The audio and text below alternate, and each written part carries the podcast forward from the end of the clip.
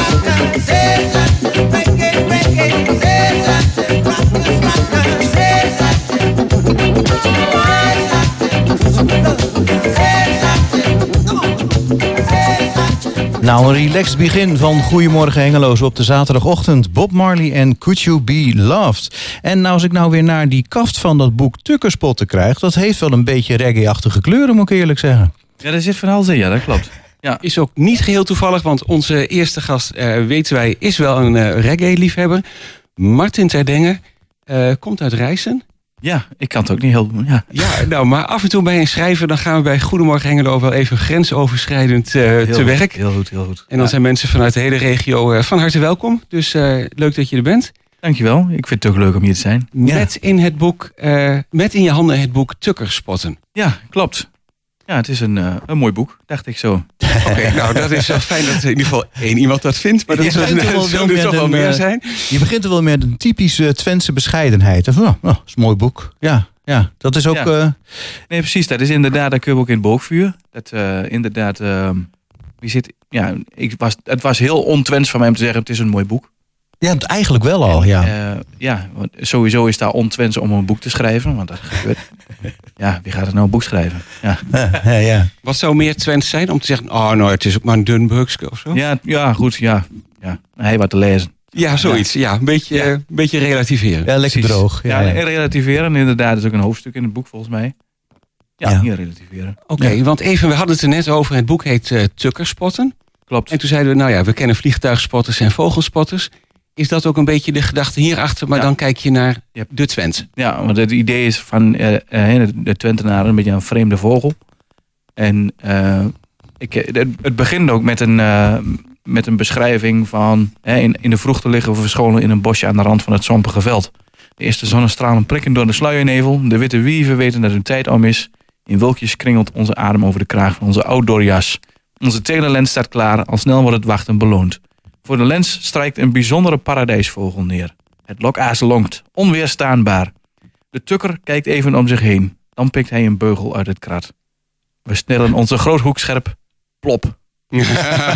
Oh, dus toch. Ja, ik zei nog van, nou, goh, zit je nog tussen de bosjes met een verrekijker. Maar zo begint het boek dus eigenlijk. Je had het over het omslag. En ik had inderdaad zelf al als voorstel een omslag inderdaad een soort verrekijker uitsneden. En dan tukkerspotten daarin te, te doen. Maar eh, de uitgever dacht van, nou, eh, we gaan lekker over de top. We gaan echt met een, een, een knallend, eh, niet standaard omslag. Nou, hij valt goed op. Het is inderdaad, eh, ik vond hem zelf bijzonder, om maar een Twents eufemistisch uit te drukken. Ja, ja. Maar ja, inmiddels ben ik er wel aan gewend. En inderdaad, ze, ze hebben gelijk gehad. Ik moet ze gelijk geven. Maar zeiden ze, dit, dit geeft afslaan, want het springt eruit. En het, ja, het doet hoe zeer aan de oren, zeg maar. Ja. Oh, de laatste mag je voor mij vertalen. Wat zei je nou als laatste? doet je eh, bijna zeer aan de ogen. Ah, ja, ja, dank u. Maar wel leuk dat je ehm, ook gewoon een beetje Twents eh, zo tussendoor eh kuiert. Ja, wie doet Ja. dat normaal niet? Maar wie kunnen een beetje mee proberen te doen. Ja, nou, dat je wel natuurlijk. Ja, nou, ik doe dat niet dus. Ik probeer wel eh, Nederlands te blijven praten. Oké, nou, Ja. vooruit. Wie vergeeft er toe? Oké. Het is eh, een boek in, ehm, in, in hoofdstukken met een, een ABC, zag ik hè? Klopt, ja. Het is een ABC-boek. Ja, dat heb ik afgekeken van een Iers boek. Ja. Eh, ik heb eh, Engels gestudeerd en toen moesten we tijdens een vak over Ierse literatuur een boekje lezen, The Truth About the Irish, van Terry Eagleton. Hartstikke leuk geschreven. En eh, heel vlot en inderdaad ook helemaal de, de Ierse ziel, zeg maar, ontleed in een ABC-vorm. Aha. Dus Oké. En toch, ehm, nou ja, dat van die Grolsbeugel was natuurlijk een beetje een, een lolletje, hè? maar ook Ja. een, stier- een typisch stereotype van de tukker. klopt. Probeer je ook die stereotypen te vangen of juist eh, te weerleggen? Of, Eh, ik ik pak de stereotypen en die probeer ik, nou ja, ik kijk of het waar is überhaupt en eh, waarom het dan zo is. Dus- Oké. En ben, heb je er zelf iets van geleerd? Ben je er de, de ziel van de tukker of de aard van de tukker? Is er een aard van de tukker? Ben je dat op het spoor gekomen? Ehm, ja, die is er wel, maar dat eh, is ook breder te trekken naar meer Oost-Nederland in het algemeen. Want er, Oh, zijn ja. ook, er zijn ook, ik heb Ja. genoeg reacties gehad van mensen uit Salland, uit Achterhoek, uit Drenthe, uit Groningen. Van gewoon ja, heel herkenbaar. Ja. En, Ehm, misschien nog even terug naar, naar de, de oorspronkelijke vraag. Waarom ben je eigenlijk met het boek begonnen? Waarom eh, dat boek? Ja. Ehm, nou, inderdaad, dus omdat er eh, verschillende stereotypen rondvliegen. Ik heb altijd de neiging om eh, verder te vragen van waarom dan. En, ja, en- wij en- ook, zo merk je het. En ja. nee, dat is heel goed. dat is de basis van het interview, toch? Inderdaad. Maar ehm, ja, nee, het is. ehm, ja, eh, als ik mensen onzin over mij en over mijn volk hoor praten, dan vind ik dat ik daar recht moet zetten. En ik studeerde in Utrecht en daar hoorde ik een bult onzin over mezelf en mijn volk verteld. Toen dacht ik van, daar moet ik iets, eh, iets mee doen. Dus vandaar dat ik algemeen meer, meer Twents mee gaan praten. Juist als, als een soort tegenwicht Als, van... als tegenwicht, want ik, ik denk dan van, ja, dat moet je niet voet, hè, niet voetstekken, maar opspreken, zeg ik dan altijd. Ehm, eh, hoe minder je het laat horen, hoe minder mensen ervan weten. Ja. En hoe vaker als ik het laat horen, hoe meer je eraan went. Dat is ook waar, zeker. Dus als ik nu gewoon zo verdando, Mhm. dan neem ik aan dat dat vuur, in ieder geval voor Hengel en voor de omgeving, dit lustert, geen probleem hoofden wij. Nee, nou, zelfs niet voor mij ondertussen. Ja, Ja. zeker weten van niet. Nee.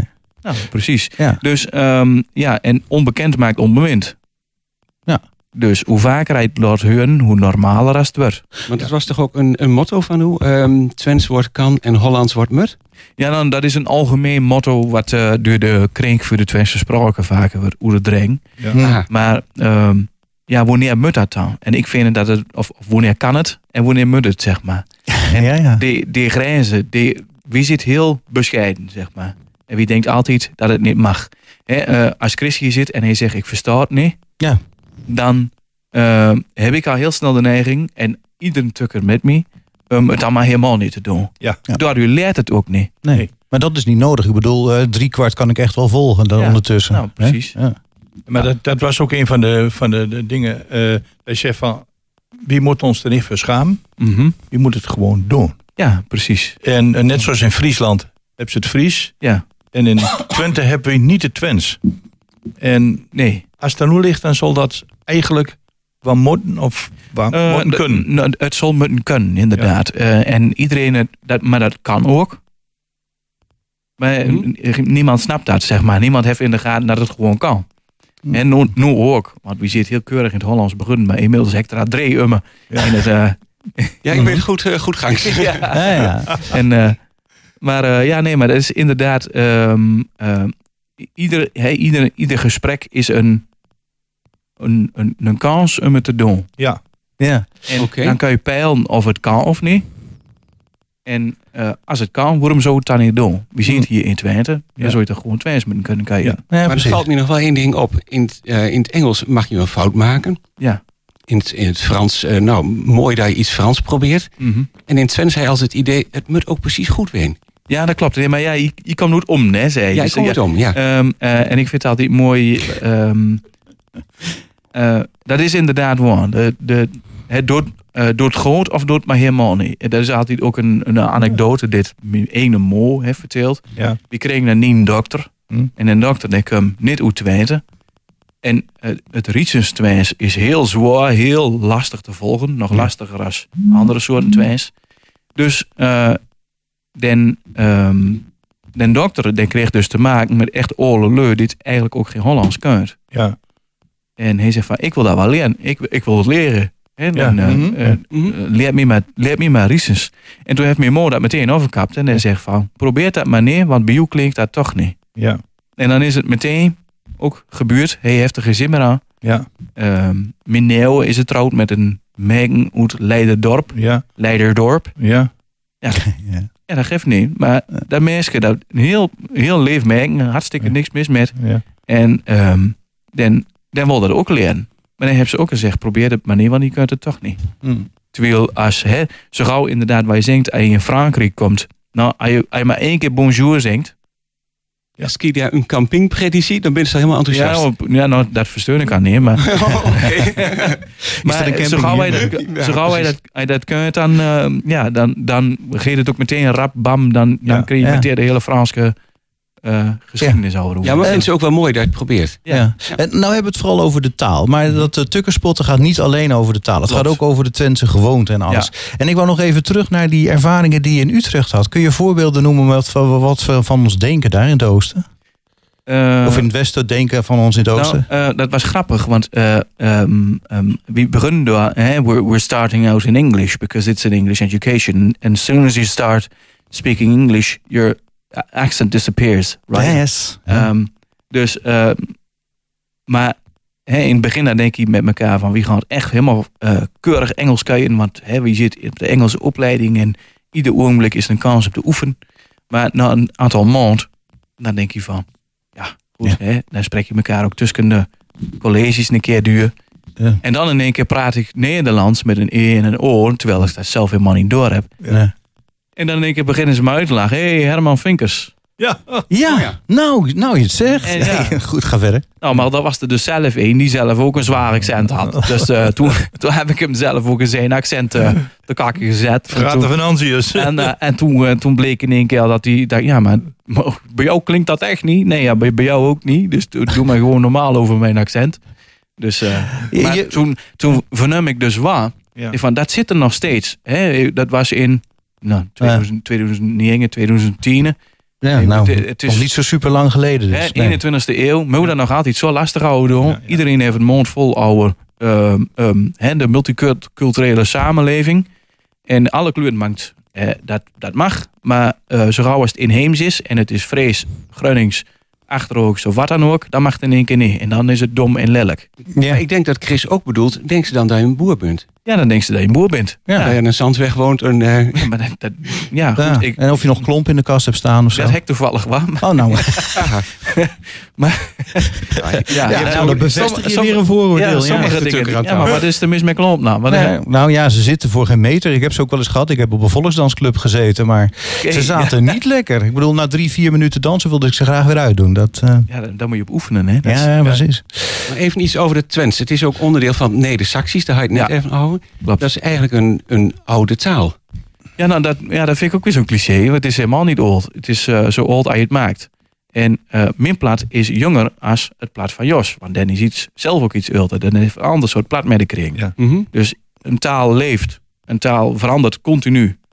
Dus, ja, ja. maar Neder-Saxisch, ik, ik wil toch gelijk hebben. Dat, dat, geeft, dat geeft wel lang terug. Hij is leraar. Ja, klopt. Nee, het, geeft, ja, het geeft langer terug. Dat klopt. Maar dat doet het Nederlands ook. Ja. Maar ja, nee, de Zeker, Saxisch ja. heeft, ehm, ja, eh, Ja. een aantal dingen bewaard die het, Nederlands niet meer heeft. Eh, Ja, want ehm, als je nou in het plat zegt... ehm, je zit met, met, met, met het gat in, in natte gras of zo. Hè? Ik zit met Ja. het gat in het natte gras. Ja. In het Nederlands, of eh, ik heb eh pien in de kop. Mhm. In het Nederlands klinkt dat een beetje lomp. Ja, nou ja, ja, ja, maar je hebt een ander woord. Ik, zit met, ik heb eh zeer in het hoofd, kun je ook zeggen. Maar, Ja, Ja, dat is een ander. maar goed, ja, in, in Duits is een, een kop is dan weer het, het hele normale woord. Het is maar net waar je er zelf aanhangt aan stereotypen. Dat heet weer. Dus ja, ja, hoe- daardoor komt is er denk ik gewenning. wel eens wat, ehm, wat lomp over misschien.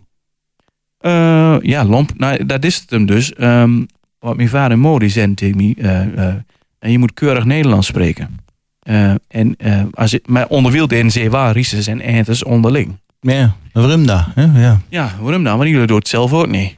Maar tegelijk zijn van ja, je moet netjes praten. Maar ik heb er nog nooit een lelijk woord in het Neder-Saxisch horen zingen. Dus dat heel lomp zijn, dat hangt niet van de taal of dat hangt van de spreker af. Nou, dat klopt. En wat je zegt, ja, natuurlijk. Ja. Ik kan ook heel lomp in het Nederlands. eh, hè, dat gaan we hier voor de radio niet doen. Nou, maar voorbeelden genoeg. Voorbeelden genoeg inderdaad. Ja. Ja. Hey, maar eh, we hebben het nou nog steeds over de taal. En ik wil nou toch ook eens naar die, naar die Twentse, die Naar de Turkse cultuur, gewoonte, de cultuur. Eh, je hebt er fantastische voorbeelden. Je hebt dus een ABC. En volgens mij was elke letter een bepaalde karaktertrek van zo'n tukker. Eh, ja, nou, ik heb dus een aantal mensen in mijn omgeving gevraagd van wat, hè, als ik zeg Twente, wat denk je nou?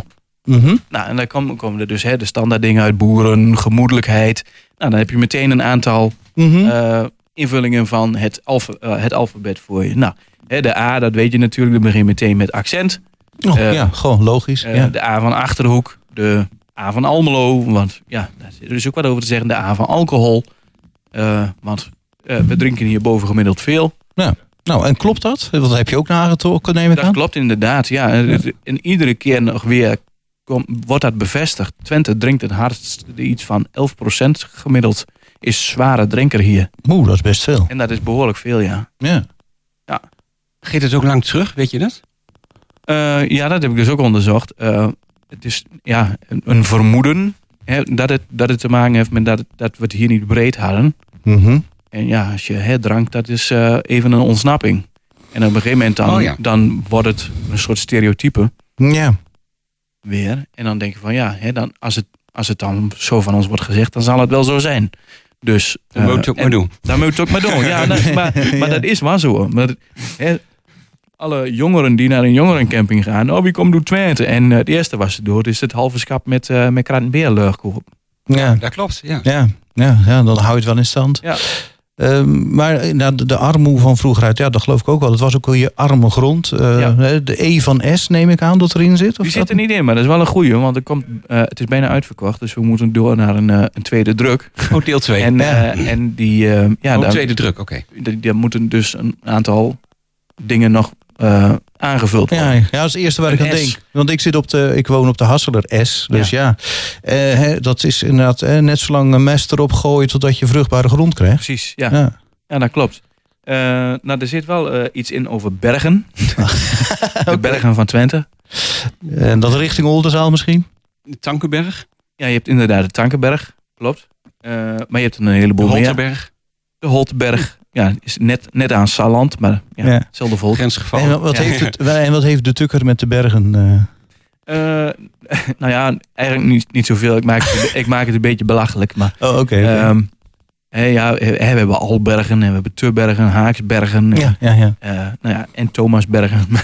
Oh, ja, ja. maar, eh, Nou ja, dat is op zich ook wel mooi. Ja, ja. Zeker. dus, en dan, ja, hoe komt dat, zeg maar? We hebben hier haren. We hebben een heleboel haren. Dat is een zandrug in het landschap. Oké. Ja, daar is- dan heb je de Harenstraat. Eh, we hebben bruine haar. We hebben westerhaar. We hebben nou, eh, Oh. slagharen. Dan, nou, nou, dan noem je iets wat er eigenlijk nog nooit is opgevallen. Eh, De achternaam slettenhaar. ja. Ja. dat is ook zo'n na- achternaam. Denk je ook, hoe kom je eraan? Ja, ja, Ja. sletten is versletten en haar is een zandrug. Dus gewoon een oude weg eigenlijk. Die Ja. wonen aan de slettenhaar. Ja. Oh, dus op Eh, die Dus ja. het heeft niks te maken met, eh, met dames van lichte zeden. Nee, nee, nee. nee. God, zo, zo, weer bij weer joh. Zo, zo leer je nog eens wat. Ja, Ja, ja, Ja, inderdaad. ja. Nou, dus toch een heel leerzaam boekje. Ja, je wil nog een stukje uit, uh, uit voorlezen. Ja, nou, als, dat, eh, als je dat, als je dat eh, goed vindt. Ja, heel graag. Ja, Gerne. Eh, nou ja, we hebben dus een hoofdstuk gemoedelijkheid. Want dat werd ook vaak gezegd. Eh, gevelteken eh, en gevoelens. Ja. Want het gaat om gevoelens, hè. Eh, Daar, daar, daar praten we in Twente niet zo over. Maar eh, gevoelens, ja, die hebben we wel. Net zoveel als jij. Als jij denkt dat wij ongevoelig zijn, zegt dat misschien meer over jou dan over ons. Alleen lopen wij er niet zo mee te koop met onze gevoelens. Heeft ook meer met onze indirectheid te maken. Dat is ook weer een hoofdstuk. Hm. Maar daarover later meer. Volgens Lisa Feldman Barrett, hoogleraar psychologie, zijn emoties aangeleerd. Iedere cultuur interpreteert ze op een andere manier.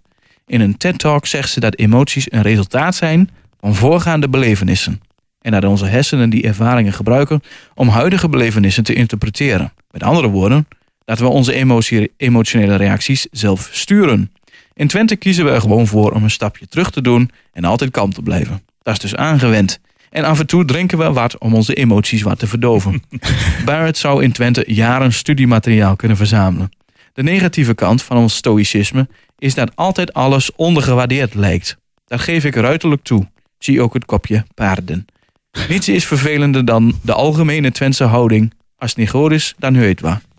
We willen allemaal ook wel eens bevestiging dat het wel goed is. Ook de uit Drenthe en Groningen bekende uitdrukking kon minder als hoogste haalbare blijk van waardering is hier bekend. Wij zijn allemaal Neder-Saxen. Niet dat we niet in superlatieven praten. Het woord geweldig heeft in het Neder-Saxisch minstens 25 synoniemen. Machtig, mirakels, onmeunig en nog een hele reeks meer. Al gebruiken we die nooit om een ander te prijzen. Anders gaat hij misschien te veel naar zijn schoenen lopen en daar hebben we een hekel aan. Dus om onszelf ergernis te besparen over jouw toekomstige opschepperij, zorgen we dat je nooit zo ver komt. Van een vriend hoorde ik de volgende anekdote. Zijn schoonouders kwamen op bezoek, dus had vriendin zich uitgesloofd in de keuken. Er werd lekker van gesmuld en alles ging op.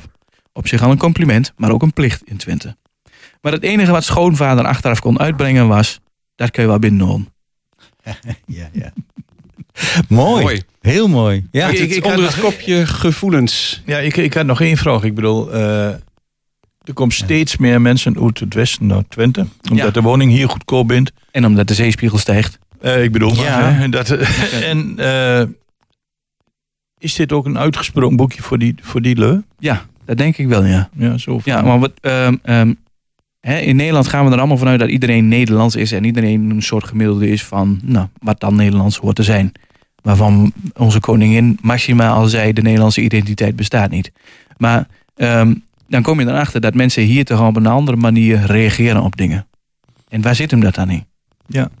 Hè, eh, eh, complimenten, ja, die krijg je eigenlijk nauwelijks. Nee. We vinden wel mooi wat hij doet. Ja. Maar Wel, Mooi. Mooi. Bijzonder. hij mooi dan. Ja. Nou, nou, dat is toch een compliment. Ja, ja goed. Ja, oké. maar Nee. dat is dan wel een beetje on... on dus Ja. van, ah, geweldig, fantastisch. Wat heb je dat mooi gedaan? Nee, dat we Nee, niet. mooi dan. Hey, Ja. mooi dan. Ja. Ja. Ja. En daar moet je het dan mee doen. En dan moet je zelf maar uitfilteren dat die andere dat dan inderdaad wel geweldig vindt. Ja. Ja. Ja. Dus En- om de tukker een beetje beter te leren kennen, eh tukkerspotten. Ja. En om Ja. het uh, Twents gids. voor het voetlicht te Ja. brengen, de gids. De vogelsportgids voor de Twentenaar, ja. Precies. Eh, geschreven door Martin Ter Denge. Ik denk dat we moeten afronden. Zeker. Eh, bedankt. Leuk dat je naar de studio bent gekomen. En eh, ja, leuk dat we een beetje in het Twents hebt kunnen kuieren. En waar Ja, kun je het kopen fijn, dan? eh, bedankt. waar kun je het kopen, dat boek? Eh, het is online te bestellen via alle bekende kanalen. Maar eh, ja, als het nog te bestellen is, want het is bijna uitverkocht. Je Dus, in mijn- ja, in mijn rabbi weer. Oké, bedankt.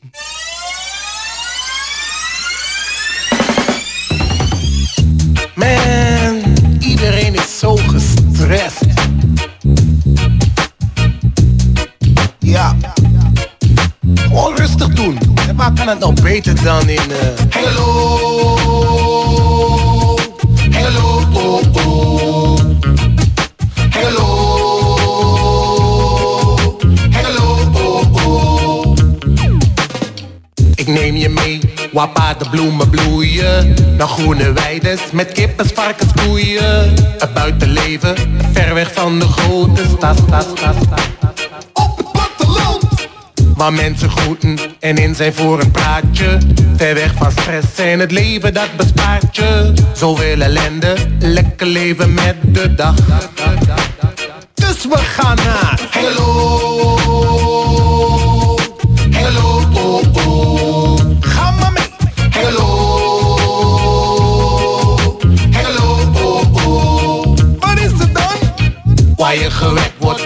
door kraaiende hanen. En motocrossers op modderige paden. Bier en wieven, lekker lang het in het gras. Bakloodskieten, net als brommerskieten. Hoort bij iedereen zijn favorieten. En gaan, genieten elke dag. Waar ook alweer? Hengelo.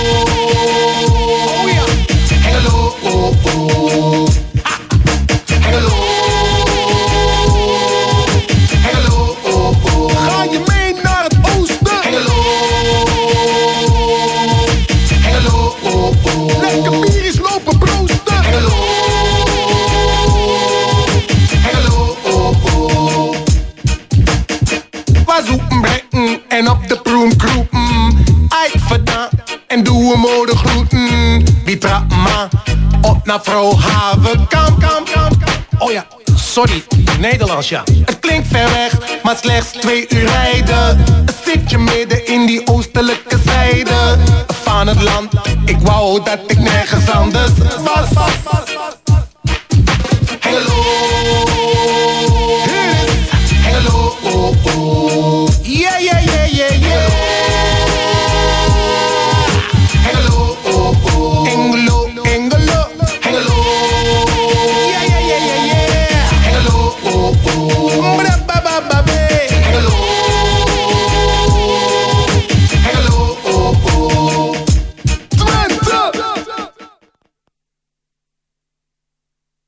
Zeker dat hij al was afgelopen, maar niet. Akaba dacht, Anina. Anina! Anina! Je moet gewoon met gaan. Je moet niet dom blijven doen. Trap maar over de A1. Dan gaat het niet. Onmiddellijk gaaf. Het is helemaal niet ver weg, hè. Maar gewoon even de tijd nemen. Zoek hem brengen op de proomcrew. Dat gaat wie doen. Ben je er klaar voor? Yeah, yeah, yeah, yeah, yeah, yeah, yeah, yeah, yeah, yeah. Maar nog. Yeah, yeah, yeah, yeah, yeah, yeah, yeah, yeah, yeah, yeah. Oh, geeft gewoon dan niet. Komt ie dan? Yeah, yeah, yeah, yeah, yeah, yeah, yeah, yeah, yeah. Laat me horen nou. Kom op. Yeah, yeah, yeah, yeah, yeah, yeah, yeah, yeah, yeah, yeah.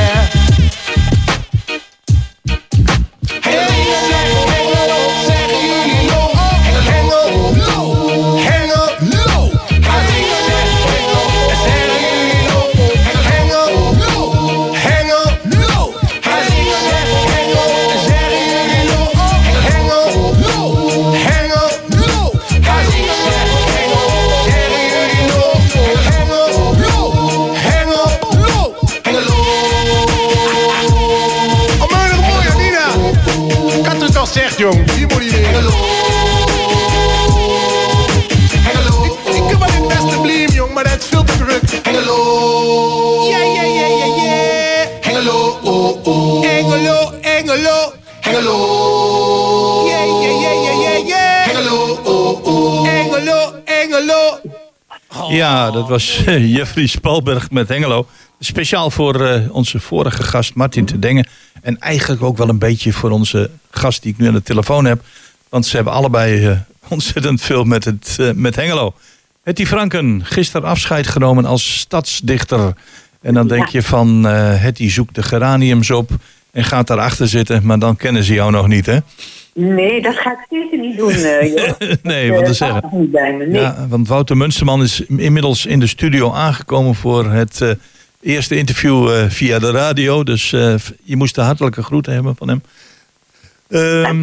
Hetty, jij hebt een initiatief opgevat en dat heet Het Huis van Verhalen. Om dat in Hengeloze Biep onder te brengen. En Ja. Vertel daar eens iets over. Wat is jouw idee daarachter? Nou ja, de bibliotheek vroeg mij om iets te doen met het thema mijn Huis van Verhalen in december en januari. Ja. En eh, toen kwam er al denk ik een beetje een werkkamer in me op. Met, met, zoals ik in mijn eigen werkkamer ook een eh, groot bord heb met foto's, eh, attributen en, en allerlei notities, herinneringen. En toen dacht ik, misschien is het wel heel leuk om, omdat zo'n werkkamer altijd wat verborgen blijft. Hè, je Mhm. loopt niet zo makkelijk een atelier binnen. Om dat eens gewoon eh, naar de bibliotheek te halen en dat samen met andere mensen te vullen met eh, herinneringen, foto's, misschien voorwerpen waar een verhaal aan zit. Kijk, zodat burgers eh, ook mee kunnen doen. Dus meer een tentoonstelling voor burgers, door burgers. Maar dat kan iedereen aan meedoen. Van kunstenaar tot, nou ja, tot autodidact tot... Maar is, is, is het dan zo dat bijvoorbeeld iemand heeft een, eh, een heel leuk voorwerp staan thuis? Ja. Redelijk uniek. Hè? Dat is niet de, niet de kandelaars van Stork die ze kregen bij het 100-jarig bestaan. Maar bijvoorbeeld een, een uniek iets. Ja. En dat, eh, dat geven ze aan jou. En daar moet een verhaal bij gemaakt worden door degene die het geeft. Of doe jij dat? Nee, eh, kijk, het mooiste is, er zit ook vaak een anekdote aan een Ja, voorwerp of een foto. En zo'n anekdote die blijft ook vaak, vaak alleen in de familiekring. Dan wordt dan weer eens dat verhaal verteld Ja. wat aan dat voorwerp vastzit. Ja. Maar daarom zou het mooi zijn wanneer iemand dus wat inlevert bij de bibliotheek, hè, wat in de tentoonstelling komt te staan of te hangen, dat hij ook een klein verhaaltje daarbij inlevert. Dus uitgeprint of geschreven is ook mooi, hè, met de hand geschreven. Maar het is wel de bedoeling dat degene die dus dat voorwerp eh kon brengen, het verhaaltje daarbij levert. Maar kun je je voorstellen dat er, dat er best wel veel mensen zijn... en zeker onder de tukkers die zeggen... Goh, ik, het is me ontzettend dierbaar... maar vraag me niet om er iets over op te schrijven. Kun jij dit niet voor me doen?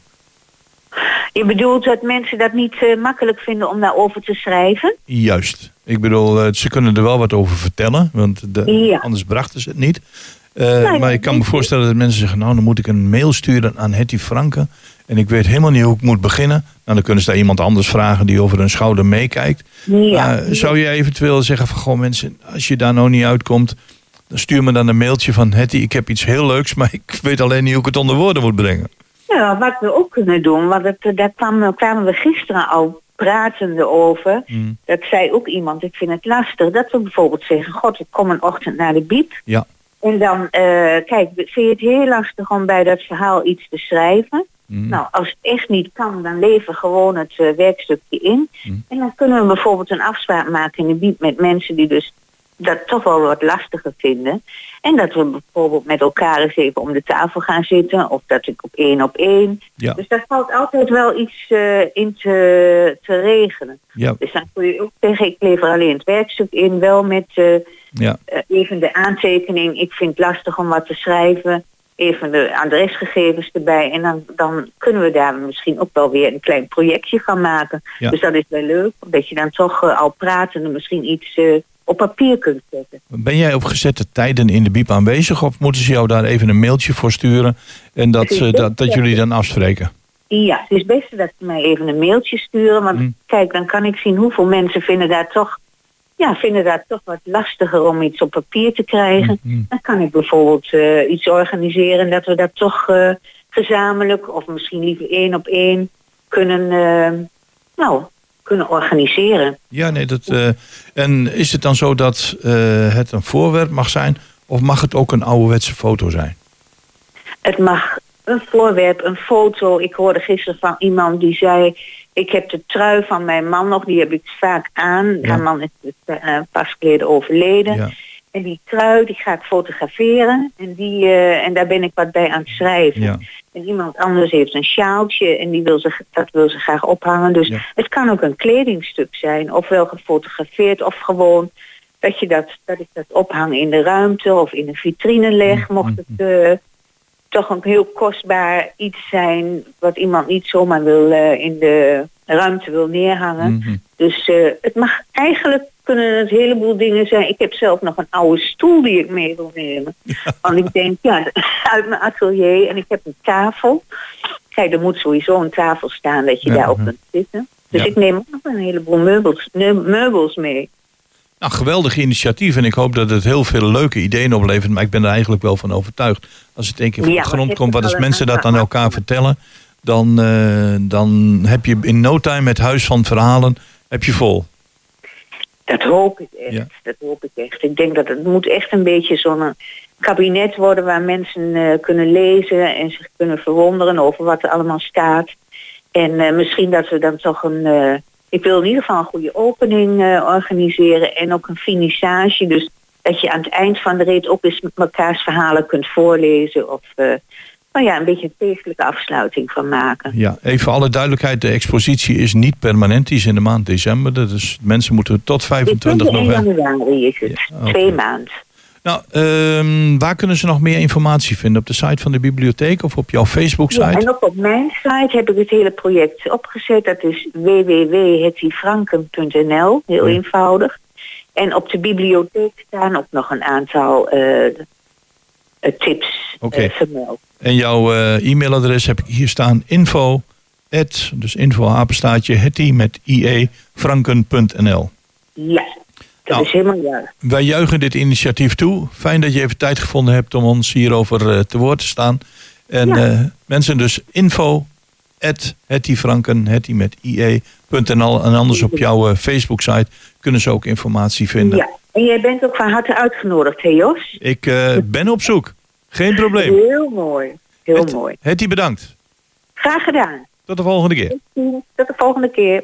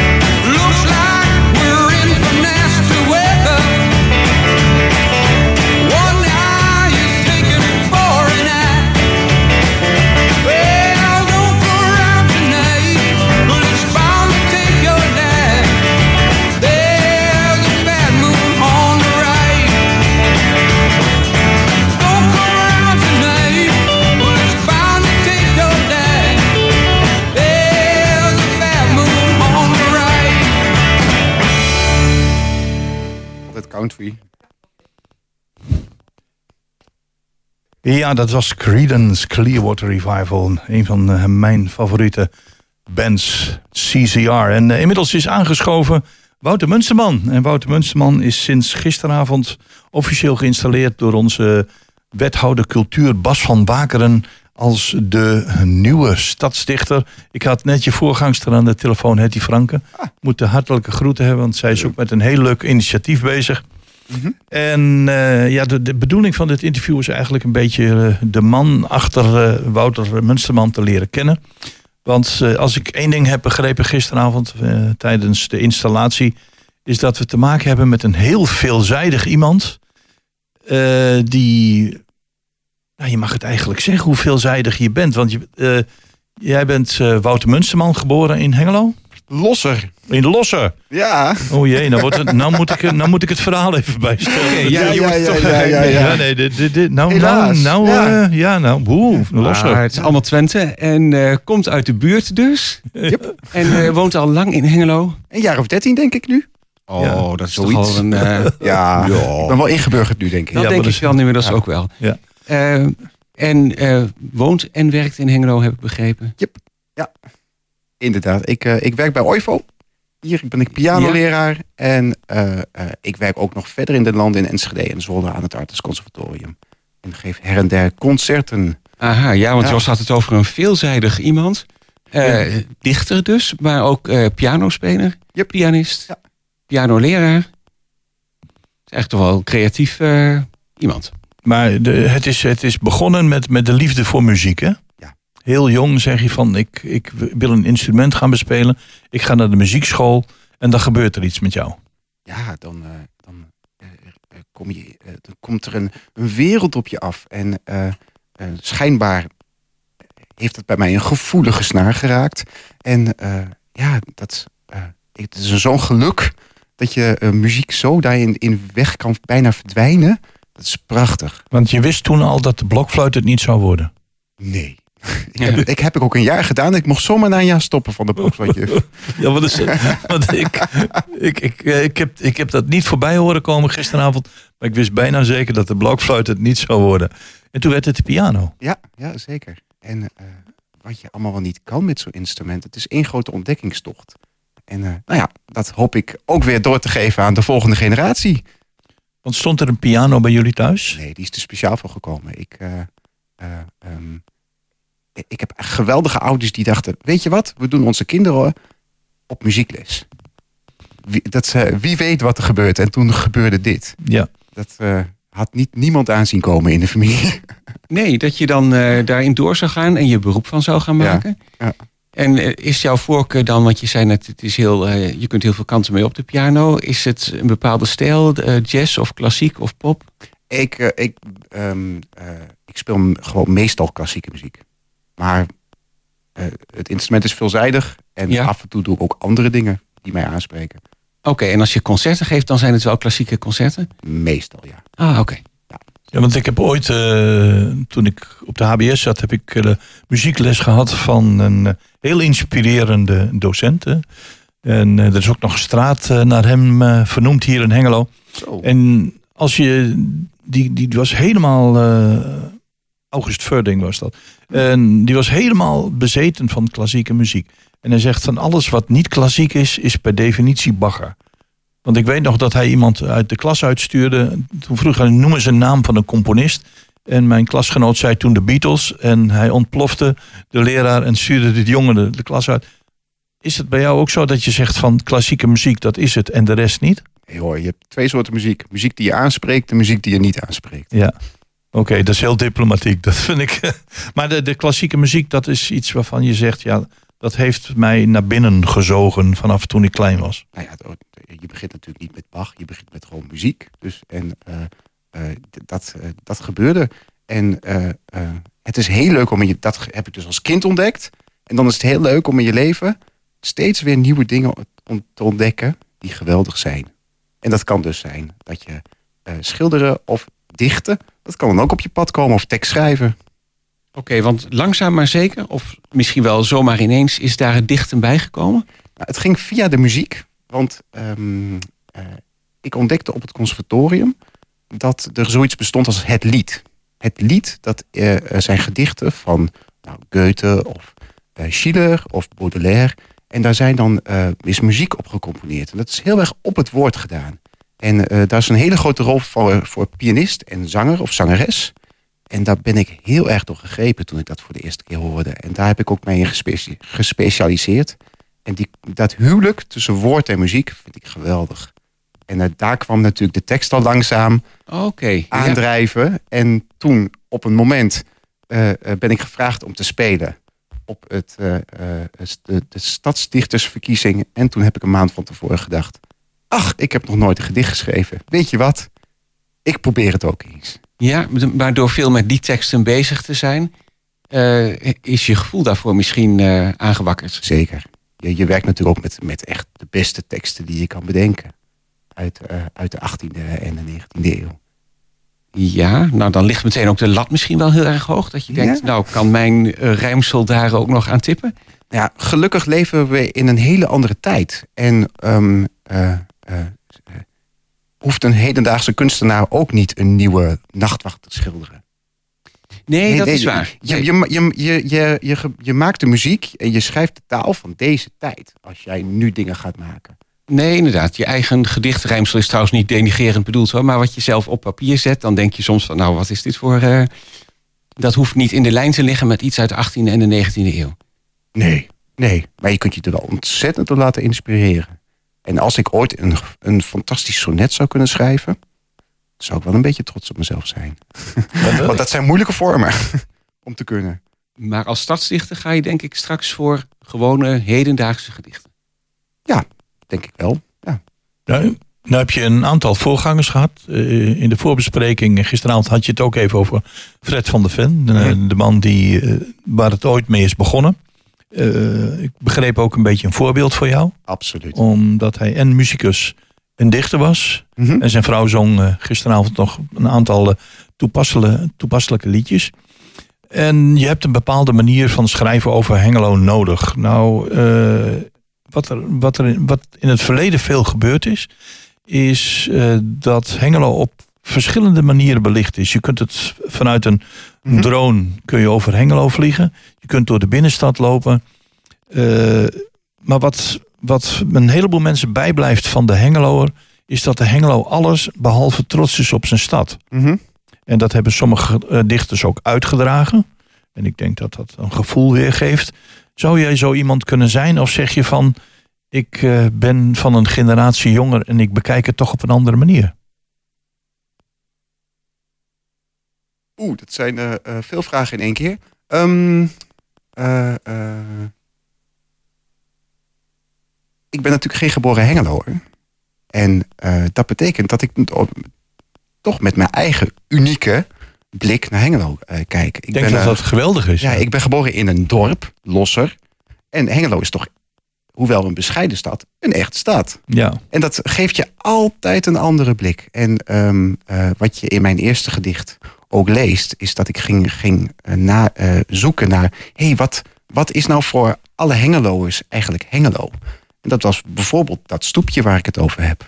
Ja, zeker. Dat, dat, ik hoop Ja. dat je dat ze zometeen nog eh, even gaat voordragen. Maar nou werk je bij OIVO. Ja. En als er één ding eh, bij OIVO duidelijk wordt, althans in de nieuwe constructie, is dat deze stad eh, heel veel van zijn bestaan denkt aan een bepaalde type industrie. Mhm. De metaalindustrie Zeker, met name. ja. Dat vind je daar heel erg terug. Nu is dat gecombineerd met cultuur.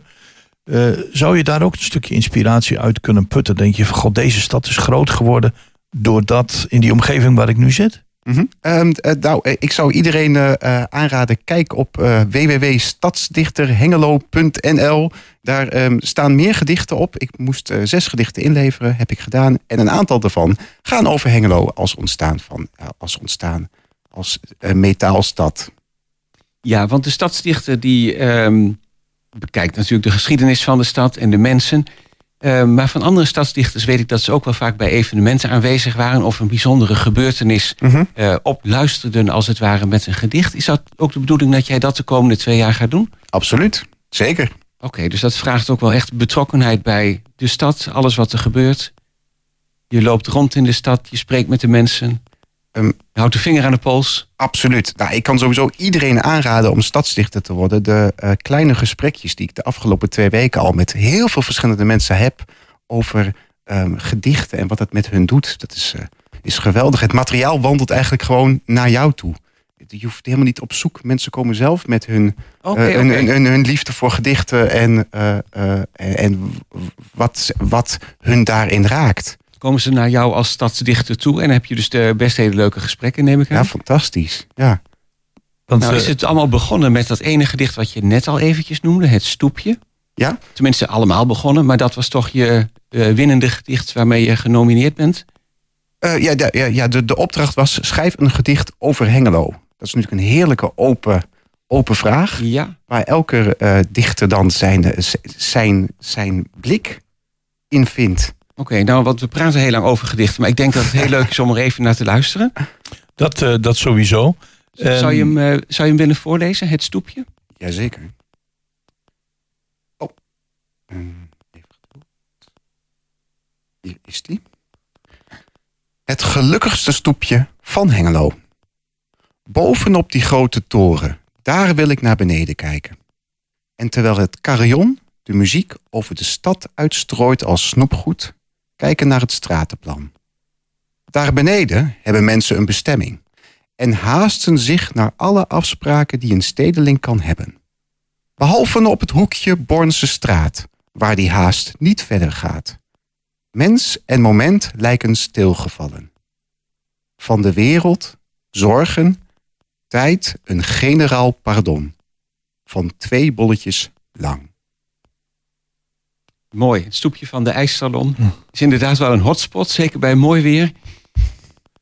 Ja, dit is- en dan, dan schiet mij altijd te binnen van steeg dan dat stoepje over en ga naar de bewoners van de mens van het flat wat er tegenover staat. En die, eh, ja, die, die hebben niets met dat stoepje. Maar misschien moet je ook eens met. Heb je wel eens dat verhaal meegekregen of niet? Van de mensen die aan de overkant van het stoepje wonen? Eh, eh, ja, goed, maar Maar ik, vind het, ik Ja. vond het een super gedicht. Moet ik eerlijk zeggen, toen ik het gisteren voorbij hoorde komen, dacht ik van wauw, wie is er nou nog niet op dat stoepje geweest in Engelo? Praktisch iedereen. dat dat is een, een, een, een, een trefpunt. Ja, dan denk je van, is dat het beroemde stoepje? Ja, dat is het beroemde stoepje. Eh gisteren eh, had je, heb je ook nog heel kort iets verteld over een kind dat geboren is. Met een, met een afwijking. En dat heeft me persoonlijk ook wel wat gedaan. Ehm, eh, ja, dat is een gedicht wat ik geschreven heb. eh, Had niets met Hengelo op zich te maken. Nee, maar- nee. De- eigenlijk hadden alle gedichten wat met Hengelo te maken, behalve dit ene gedicht. Ja. Ehm, eh, een, eh, een vriend van mij die, eh, ehm, eh, die heeft een kind gekregen die geboren is met een hazenlip. Ja. En op het moment in die zwangerschap, dan, eh, dan wordt duidelijk, dan kun je, kunnen ze zien op, op zo'n eh, ehm, echo, dat er een hazenlip is. En dan zie je de zorgen in het gezicht van die, van, van die ouders van wat is de schade? Is er, ehm, is er eh, eh, ehm, eh, grote schade? Gaat het goed? Of de, gewoon die zorg. En daar, daar wat je dan ziet in hoe, hoe ou- ouders zich zorgen kunnen maken. En, Dat heb jij en, heel mooi verwoord. En, en daar, daar is dat, dat is de inspiratie voor dit gedicht geworden. Ik eh, hoor het graag. Het is heel kort. En dan wordt er een kind geboren, kleinwezenlijk zichzelf. En dit wordt dan grootgebracht, uitgedaagd, aangevuld en gladgestreken. Wij lopen schade op. Van het lopen, rennen, door stil te staan of vanzelf.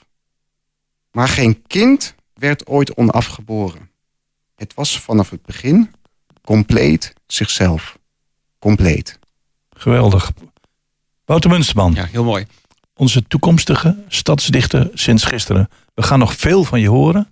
We hopen nog veel of vaak dat je bij ons te gast wilt zijn hier in eh, ons programma om te laten horen wat je allemaal gaat schrijven. Mhm. We wensen je daarbij eh, namens de collega's ontzettend veel succes.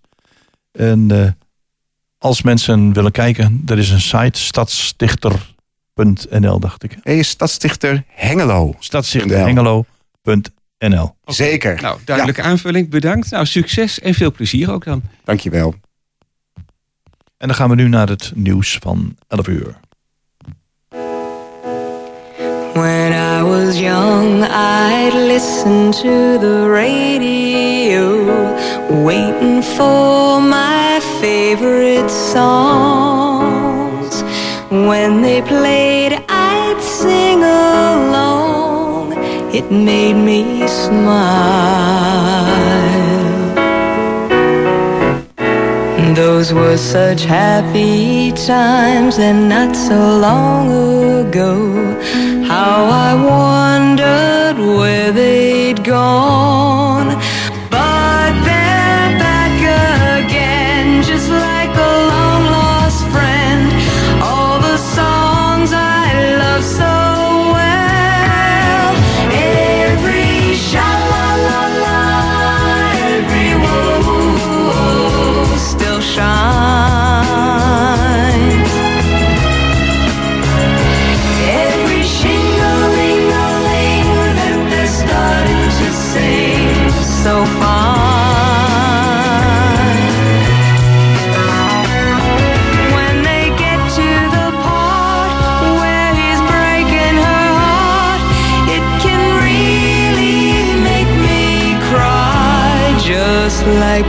Before.